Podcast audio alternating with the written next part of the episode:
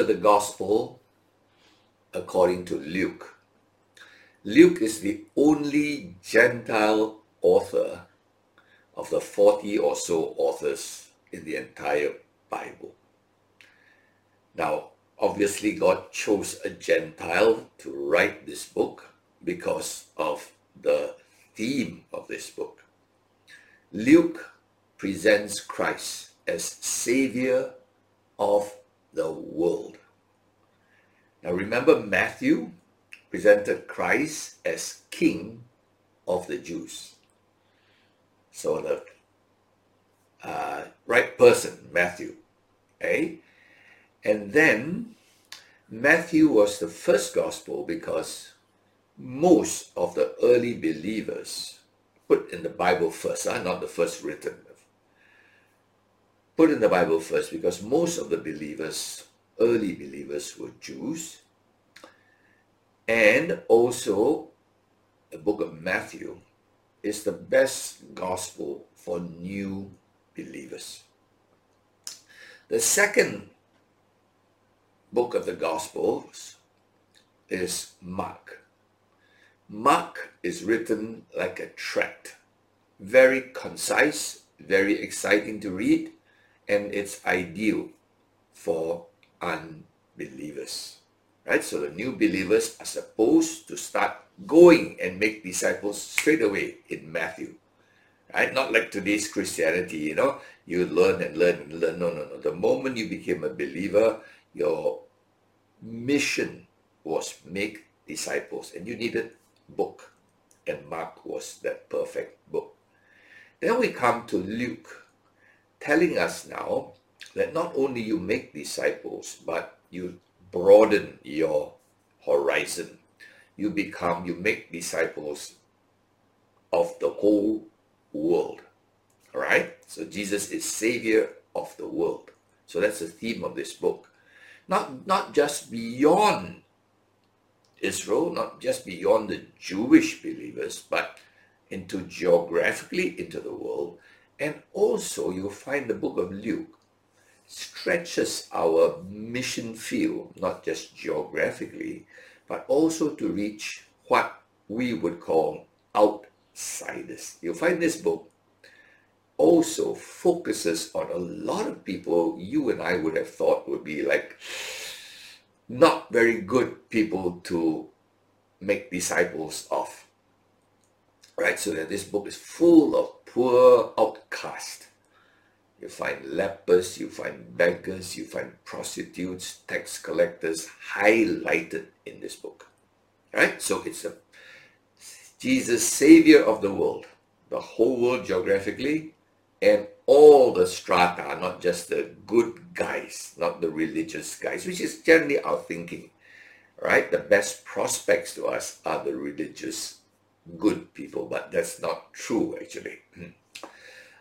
all right, so Luke, he's a Gentile. He came from the city of Antioch. Antioch is the first Gentile city to have a Christian church. In fact, the word Christians was coined by people in Antioch, right? That's north of Israel. And he was a physician. Now, you think doctors didn't exist in those days? They did, right? We as doctors today take the Hippocratic Oath. Was by a Greek guy many, many hundreds, if not thousands of years ago, who made a doctor's oath, which we still take today, called the Hippocratic Oath. So medicine wasn't a new, isn't a new thing.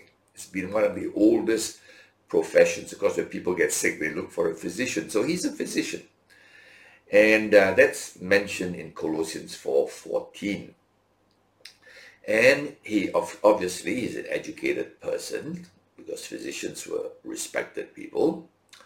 And he was trained to be observant right? In those days, physicians didn't have a lot of MRIs and, and lab tests. They had to use their eyes a lot, observe a lot of stuff. They had to take a, do a lot of interviews. In medicine, we call it taking patients' history. So it's very good at interviewing, getting the facts out of people, right? So that's his skill. and good at recording it. So basically, that's what a physician has to do. Uh, see what you can see, get facts out of someone, and then record it precisely. So actually, he was trained for this job of being writing this gospel. Now, you must remember, all right, he was not an eyewitness of Jesus Christ, and yet he's writing about Jesus Christ. So how in the world did he get this information? In Colossians 4:14, it also says that he was a co-worker, or maybe a better word, a co-traveler. He was like the young man who came along with Paul on his journeys, his mission journeys, right? And he was with Paul in his imprisonments. Okay, Paul had two long spells of imprisonment, one in Caesarea, that was when he was first arrested, and kept there waiting for his trial in Rome. Spent two years in Caesarea in prison. And during this time, of course, Luke had all the time to interview Paul. And then thereafter, Paul was brought to Rome and spent another two years in house arrest in Rome. He couldn't go out, right? He was quarantined. And so Luke again had another two years to interview Paul and record what Paul knew of Jesus. Paul himself was not an eyewitness, right? So here we see uh, Luke is a historian interviewing, and it is thought that during the time in Caesarea, the two years in Caesarea, he wrote this gospel, gospel according to Luke. And then in uh, Rome, he wrote the book of Acts. Right? So these are what people believe. Now, he's a historian. There's no question about that. Okay? In fact, he is possibly the only historian of the 40 authors in the Bible. In the Bible, people wrote under inspiration of God. Right? People wrote letters to address certain problems. Prophets got messages to address certain problems. Why do you think Luke wrote this? It's stated very clearly in Luke chapter 1 and if please have your Bibles and let me read it. Luke chapter 1, verse 1. So it's very clear.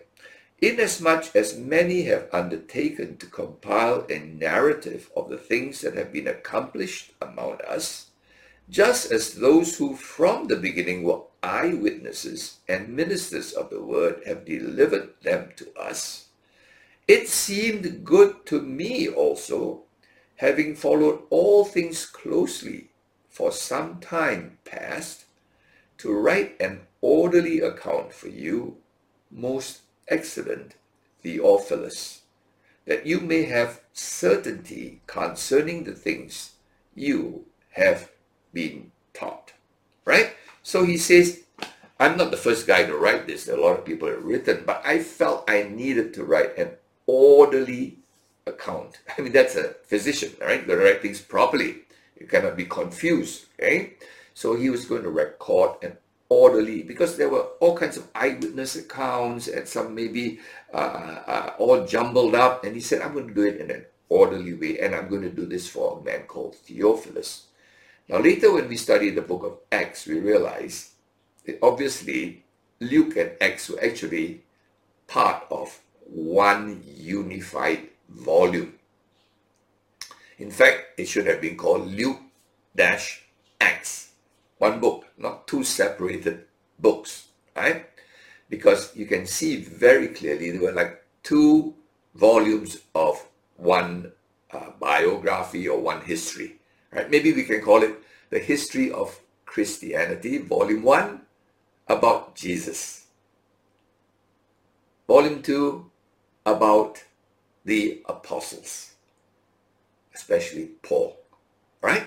So basically, how Christianity started with Jesus, volume 1, and how it spread, volume 2. So you could call it the early history of Christianity, volume 1 and 2, right? So He's a historian, the only one in the Bible, in a very strict sense of the word. Of course, others recorded history too, but their goal was not exactly to record history. Their goal was other goals. Recording history was what they did, but not their motive. But the most important thing you must understand about Luke He's a physician, he's a co-traveler with Paul, he's a he's a historian, but the most important thing is he is an evangelist. Right? His goal was to see the gospel spread through the world. That the world would know there is a savior. The savior of the world is Jesus Christ. He came to save all throughout the entire world, all from the poorest to the richest. I think that was his goal, right? And that you will see that in this book. Okay, so now I'm, you know, you remember you already read Matthew, Mark, and Luke.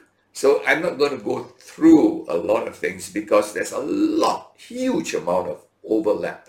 In fact, I believe that uh, Luke took a lot of stuff, right, from Mark Mark's the first writer, and Matthew took a lot from him. The framework seems to be very much like Mark. Mark was concise and short, crisp. Matthew added the Jewish part. Luke used the same framework and added Savior of the world part. Right? So for Matthew, he wanted to emphasize Jesus is King of the Jews. Right? Luke, he wanted to emphasize, but he's also Savior of the world. Right? So they use the basic framework of Mark and expanded. So I don't need, don't need to repeat a lot of things, except to say there are, I think, five unique things about this book that makes it different from the other synoptic gospels. All right, so the synoptic are the three: Matthew, Mark, Luke. Okay, let's see the five uh, unique things in the book of Luke. Number one, it seems that Luke focuses a lot on the poor. All right? Now, you see, up to this point, religion was usually for the religious. All right? The poor people were like, you know, rubbish. Nobody really bothered with them. For one, they're not very literate uh, you know, they maybe cannot read, they cannot remember doctrines and all those. They don't have money to go to the temple and make sacrifices. They don't have spare time to do that. They're just struggling, right? So we see that he spent a lot of time on the poor. You must remember almost all religions are usually for religious leaders. Okay? And generally, the religions pray for the king, to the for the safety, God save the king, right? Now, Luke wanted to stretch that, that Jesus is savior of the world. And you know, the world is basically made up of poor people. We call it the pyramid. I always say, I like to work at the BOP, bottom of the pyramid, because the pyramid's always more at the bottom right? And the poor are always more and they're usually neglected by religions because religions are generally expensive, time consuming, all right, and need some kind of understanding and education. Okay. The gospel, on the other hand, the poorest can get it, can get the best. Right? So he seems to emphasize the poor. That's number one, huh? one unique point. Okay, let's just look at some possibilities. All right, let's look at uh, Luke chapter 1 and see when Mary was having this baby in her, all right? The angel came and told Mary, you have this baby, and then she goes to visit her cousin Elizabeth, right? Let's see what Mary's prayer is like. Very big early, right? Luke, uh, Luke chapter 1 and verse 46, okay? So this is Mary's prayer. We call it the Magnificat. Mary's magnifying song of praise, right? It's a, it's a Latin word, Magnificat. Luke chapter 1 verse 46, and Mary said, My soul magnifies the Lord, my, and my spirit rejoices in God my Savior for he has looked on the humble estate of his servant. For behold, from now on all generations will call me blessed. For he who is mighty has done great things for me, and holy is his name. And his mercy is from is for those who fear him from generation to generation.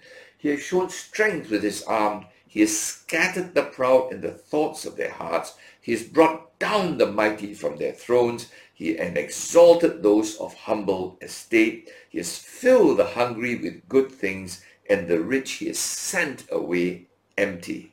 He has helped his servant Israel. Right? Now, I hope you see this, uh, you get the feel of it. First, he used Mary to carry Jesus.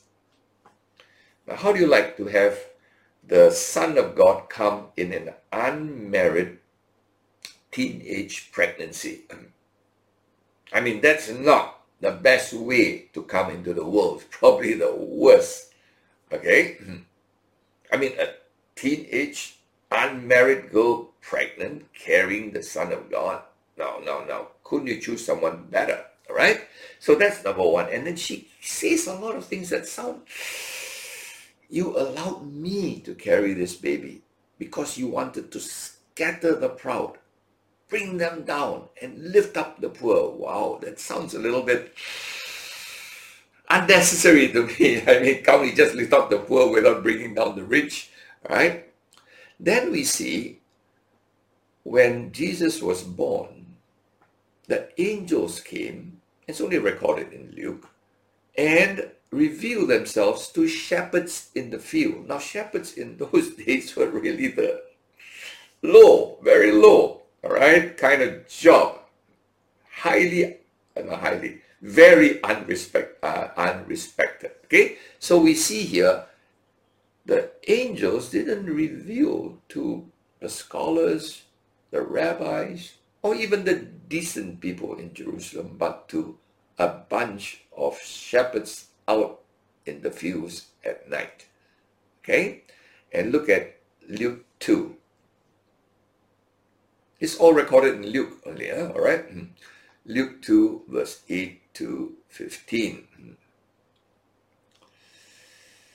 And in the same region there were shepherds out in the field, keeping watch over their flock by night, and an angel of the Lord appeared to them, and the glory of the Lord shone around them, and they were filled with great fear. And the angel said to them, Fear not, for behold, I bring you good news of great joy that will be for all the people. For unto you is born this day in the city of David a Savior, who is Christ the Lord. And this will be a sign for you. You will find the baby wrapped in swaddling clothes, lying in a manger. And suddenly there was with the angel a multitude of the heavenly hosts praising God and saying, Glory to God in the highest, and on earth peace among those with whom he is pleased. Right? So just see here the focus. Shepherds, very lowly, out in the fields by night, very few. Nobodies.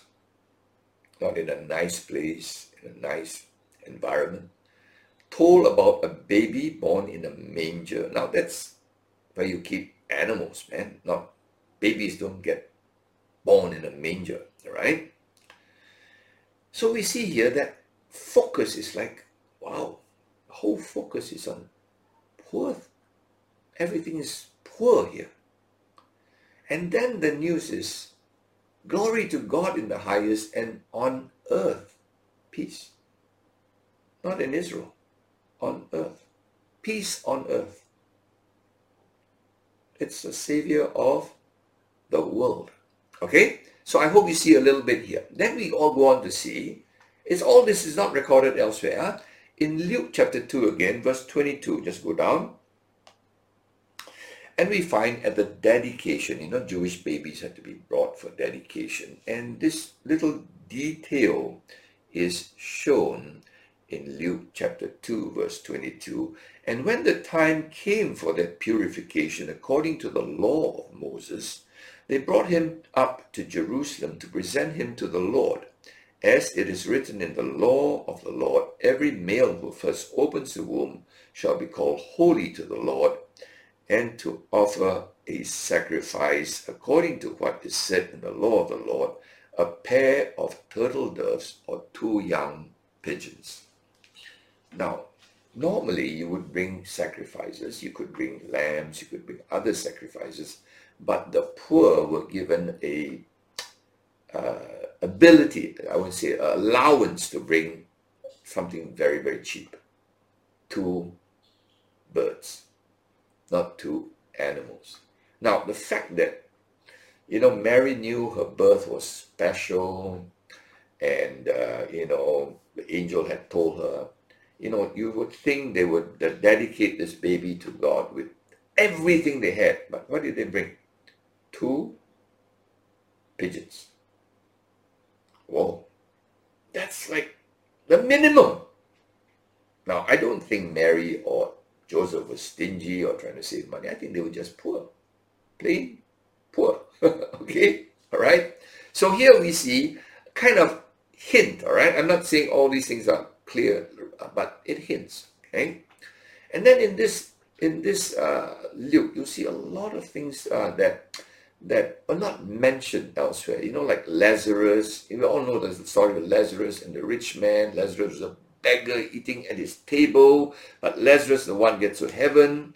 You know, all these are unique in Luke. So basically, point number one is Luke emphasizes a lot on the poor.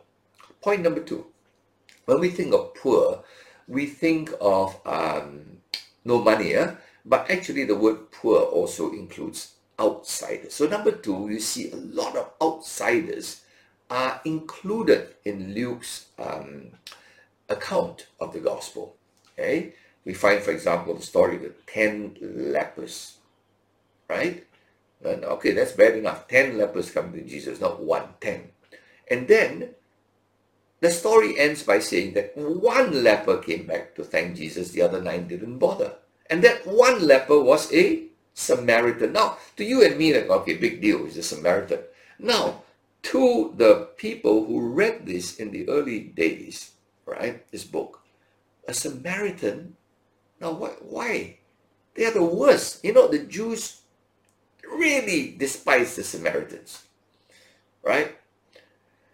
If they had to walk from Jerusalem up north, they had to cross Samaritan country. They would make a huge detour so they don't have to enter Samaritan country. That's how much they despise the Samaritans. But it tells us the good guy here was a Samaritan. In fact, the story of the Good Samaritan is only found in Luke. We're all familiar with the story of the Good Samaritan. We just say the phrase as if it's like no big deal, the Good Samaritan.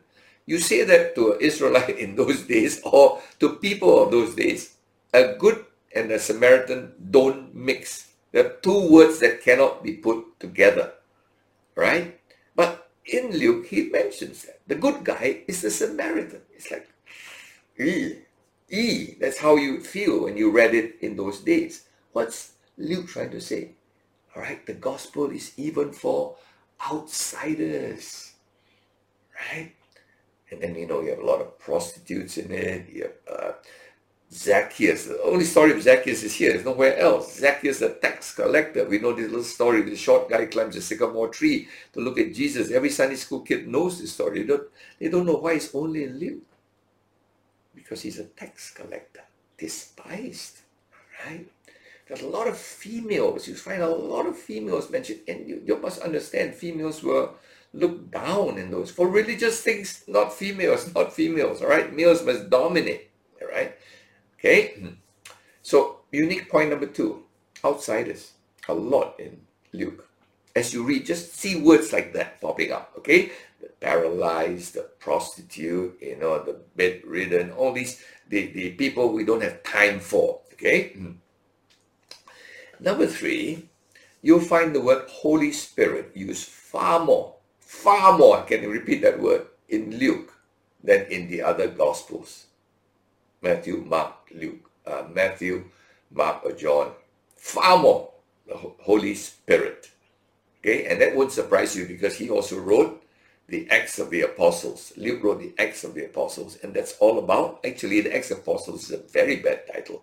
should be the Acts of the Holy Spirit through the Apostle Paul and Peter. That's, I think, how I would have titled the book of Acts, right?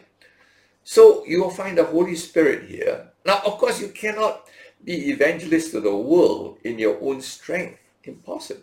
So if Luke wanted Jesus to be known in the world as Savior of the world, the Holy Spirit was critical.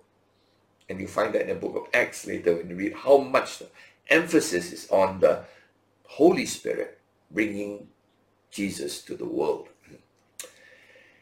Number four unique point is prayer.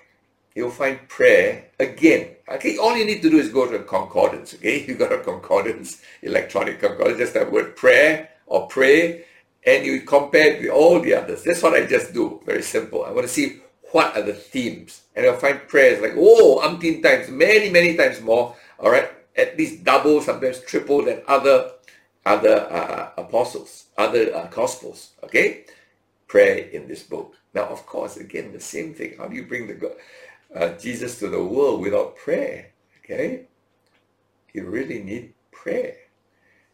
And lastly, number five, the unique thing is called type in the word joy or rejoice, and you'll see it outnumbers the word joy or rejoice in Luke, way outnumbers in the other Gospels. Okay, so these are the five unique things as you listen or read uh, the book of Luke, okay, or the Gospel according to Luke.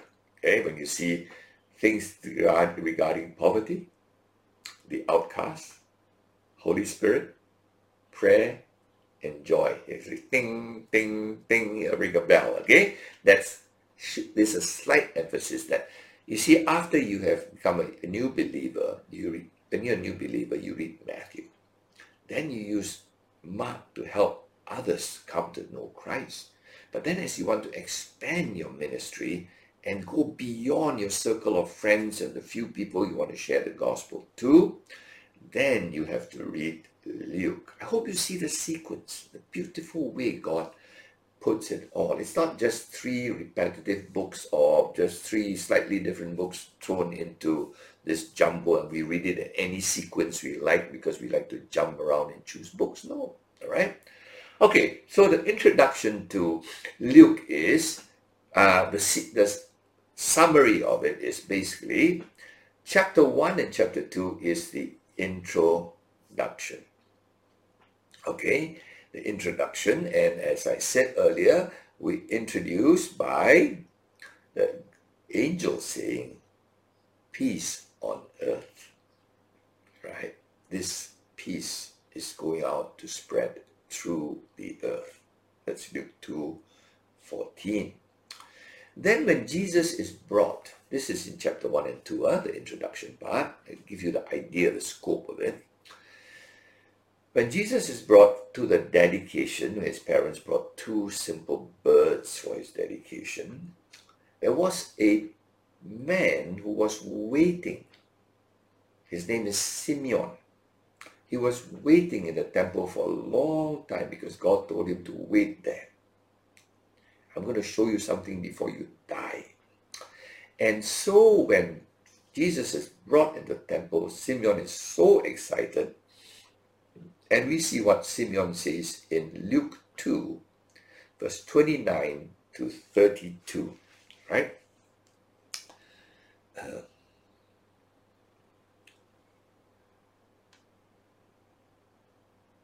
okay, this is what Simeon says. Luke 2, 29. Lord, now you are letting your servant depart in peace according to your word. For my eyes have seen your salvation that you have prepared in the presence of all peoples a light for revelation to the Gentiles and for the glory of your people Israel. What does Simeon say about Jesus? Is he a light? Is he the king of the Jews? No, no, no. He's the light for the Gentiles. He's for the Gentiles. Okay? Now, this is very important.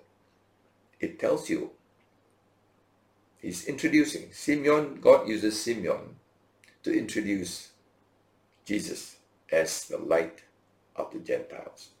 Now, Luke chapter 2 also shows a very unique part not found in other Gospels. It shows the life of Jesus as a boy. Now, all the other Gospels, either his baptism, you know, and nothing about his childhood, nothing about him as a as a boy, except in Luke. And I'll just read it because it's unique. Okay, I'll read it. And also, I want to emphasize a point here. Right. So, if you're the Bible, Luke chapter two, go to the last part, and we will see Luke two, verse forty-one. Now his parents went to Jerusalem every year at the feast of the Passover, and when he was twelve years old, they went up according to custom. And when the feast was ended, as they were returning, the boy Jesus stayed behind in Jerusalem. His parents did not know it, but supposing him to be in the group, they went a day's journey. But when they began to search for him among their relatives and acquaintances, and when they did not find him, they returned to Jerusalem searching for him. After three days, they found him in the temple, sitting among the teachers, listening to them and asking them questions. And all who heard him were amazed at his understanding and his answers. And when his parents saw him, they were astonished. And his mother said to him, Son, why have you treated us so?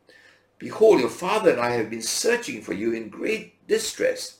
And he said to them, Why were you looking for me? Did you not know that I must be in my father's house? And they did not understand the saying that he spoke to them. And he went down with them and came to Nazareth and was submissive to them. And his mother treasured up all these things in her heart. And Jesus increased in wisdom and in stature and in favor with God and man. Now, this is unique in this gospel, not mentioned anywhere else. What is all this about? Maybe just a quick summary because it can sound a bit puzzling to us. Jesus was 12 years old. Now, a Jew, when he's 12, becomes an adult. They have a ceremony called a bar mitzvah. It still happens today. I've been to synagogue and see people, uh, kids do that. Now, at a bar mitzvah, 12-year-old boy is given a, a, passage of the Jewish uh, scripture, the Old Testament. He reads it. And then after that, from that day onwards, he's a full-fledged adult. Before that, anything he does wrong, parents' fault, not his. From that day, anything he does wrong, his fault. And he's supposed to then learn to obey God's law from 12, right? So at that age, when Jesus was brought up 12 years old, now he's probably had his bar mitzvah in his synagogue in Nazareth. He goes to Jerusalem. He's adult already now. Okay? Of course, his mother forgets that. So after they go to the Passover, they all travel when a whole village will go together. And generally, the women would walk ahead, quite a bit ahead, because they had to set up tent and prepare the food. You know, cooking took a long time. So women and girls and children went ahead then the men came behind, you know. And uh, so normally Jesus, because he was a little boy, he would go with his mom and then he'll come back with his mom. But now this he was, now he's bar mitzvah, he's a adult now. And so on that occasion, when he's 12, the mother left with all the women thinking that Jesus is with his papa. He's a man now, right? And then his papa's group, all the men leave after that. And Jesus is not with his papa. And his papa thinks, oh, Jesus is with his mama because that's where he always goes. Every year it comes up that way. And so both of them assume he was. And then when dinner time came, oh my goodness, where's Jesus? He's not here. And so they rush back to Jerusalem to look for him. And they find him after three days. Of course, you, the last place they expected to find him was with the PhDs of the law. I mean, you know, he's 12 years old. What's he doing there? So they run around looking all the alleys where the kids play and sing and have fun. They're looking for him. They can't find him. Finally, know, they went through every alley and they can't find him. So they go to, and they find him in the last place they expected with these scholars. And he's sitting and asking, listening and asking questions, right? And I said, what are you doing? He said, I must be about my father's business. He's a man now, all right? He's a man, all right? Time, you see, in the Jewish way, when you become 12, you join your father's profession. That's why he became a carpenter. after Everybody just automatically, at the age of 12, apprentices to his father. No more under the mom, under dad already. So that's a carpenter, you're a carpenter. That's a fisherman, you're a fisherman, all right? So you apprentice under your father. So he stays in Jerusalem. He's going to apprentice under God. my, don't you know I must be about my father's business? I'm an adult now. You see, his real father was not Joseph. His real father was God. Right? But then it's interesting. It goes on to say that he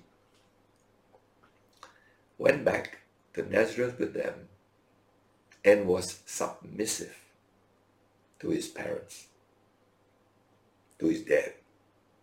For example, he became a carpenter because Joseph was a carpenter. He built he built ball frames uh, frames for houses. So he was a laborer. Became a laborer because Joseph was a laborer.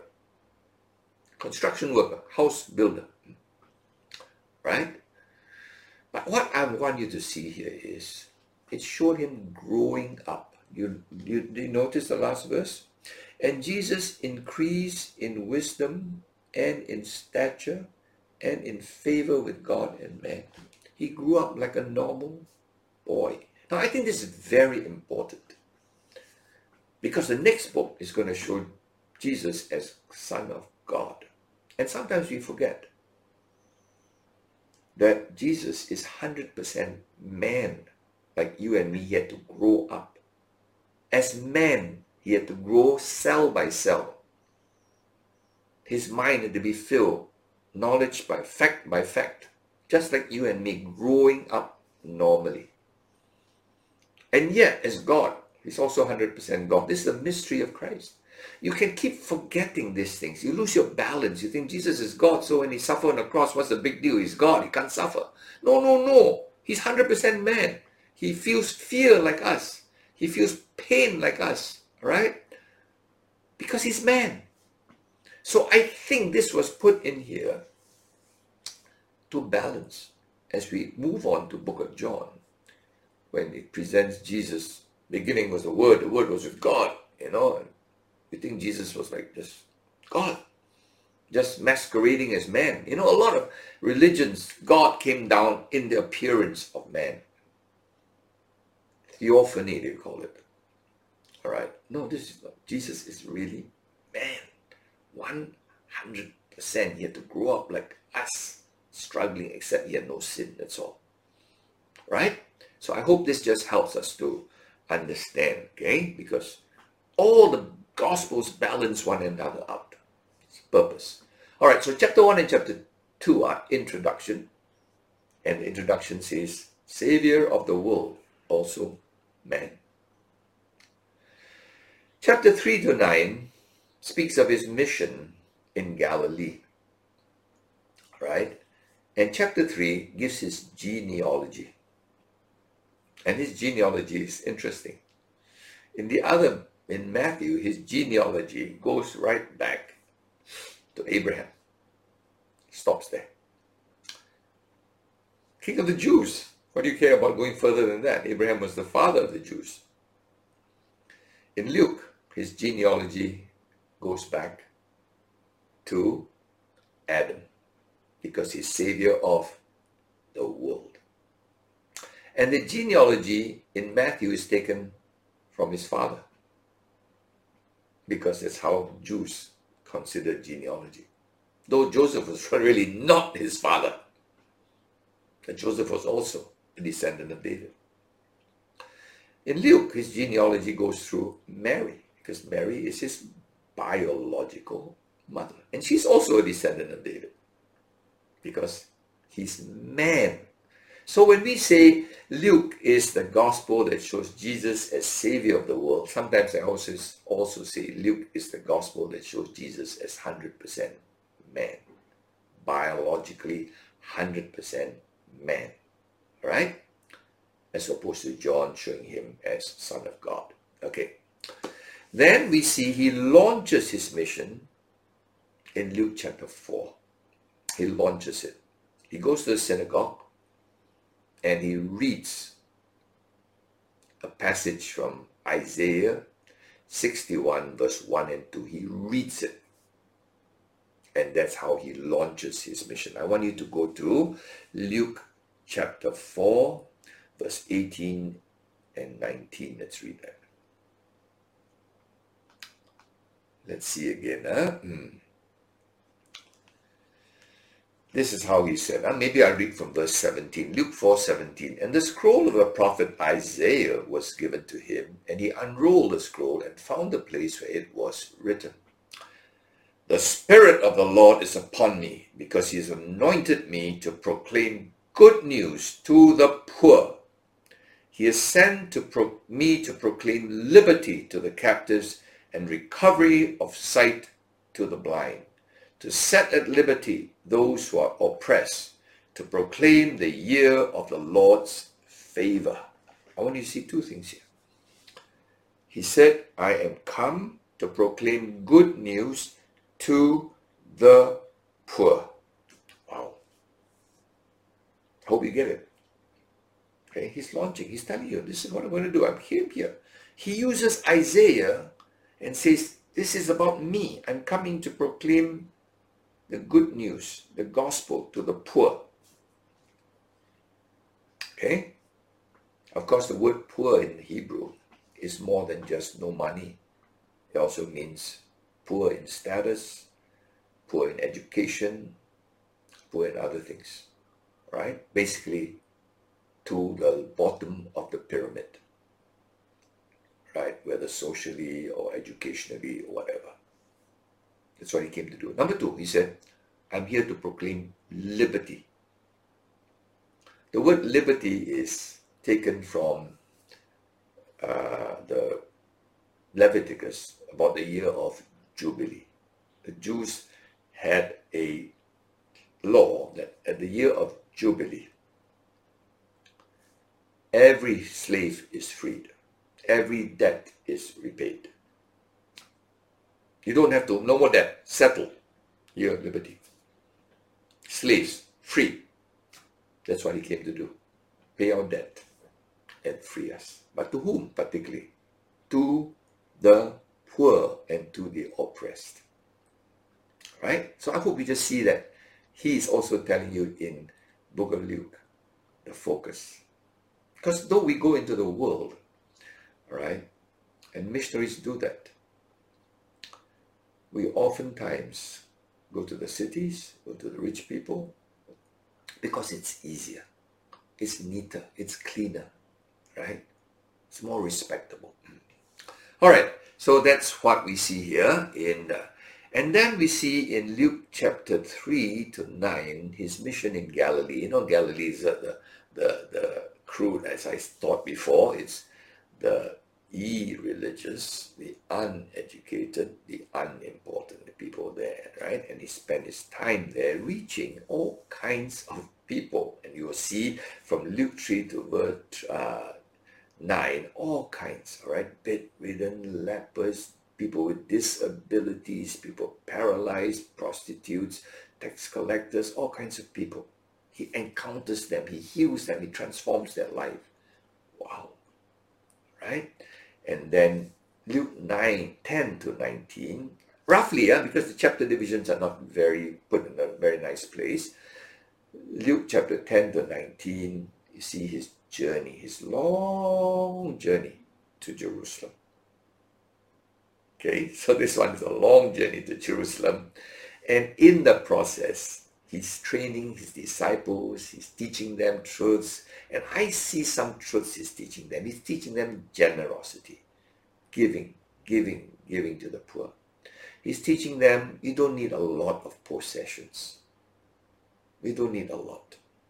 we have too much. Right? A simple lifestyle. And We see him trying to teach them that simple lifestyle. When you read, try to see these things in Luke. And then, why is he doing all this? About giving, about having a simple lifestyle so that we can be missionaries to the world. All right, so that's Luke 10 to 19. And then the final week is the last chapters, chapter 2, 20 to the end. I want you to see one of the last things he did, right? Before he gave up the ghost on the cross and said, It is finished. I'm not going to talk about you know the other things on the cross, but just these unique ones which are not recorded in the rest. Look at Luke 23. Hmm. And verse 42.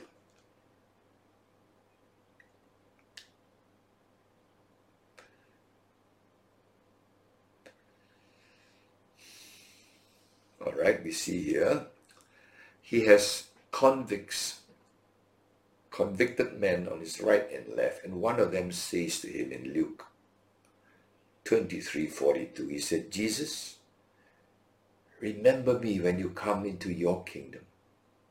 And he said to him, Truly I say to you, today you will be with me in paradise. That's almost the last words he says. And then after that, he says, Father, into your hands I commit my spirit. Who is this guy who said, who he invited into heaven with him? A convict. Right? I hope you see these things that are kind of unique in, it's not all in, in the other gospels. And then after his ascension, he ends, after his ascension, he gives it message before he goes up and off to heaven. All right? Luke chapter 24, verse 45 to verse 47. Then he opened their minds to understand the scriptures. This is after he rose from the dead. And said to them, Thus it is written that the Christ should suffer and on the third day rise from the dead, and that repentance for the forgiveness of sins should be proclaimed in his name to all nations, beginning from Jerusalem. You are witnesses of these things, and behold, I am sending the promise of my Father upon you, but stay in the city until you are clothed with power from on high. Wow. You're going to have power from on high, and you're going to bring this message, all right? It says, to all nations. All nations Okay? And then the book continues in the book of Acts after that when they got power from on high and how they went into all the world. Okay, so Luke is about Jesus, Savior of the world. Are you bringing that message? Living a simple life, a generous life, that you can bring this message to the whole world. This is the message of Luke. God bless you.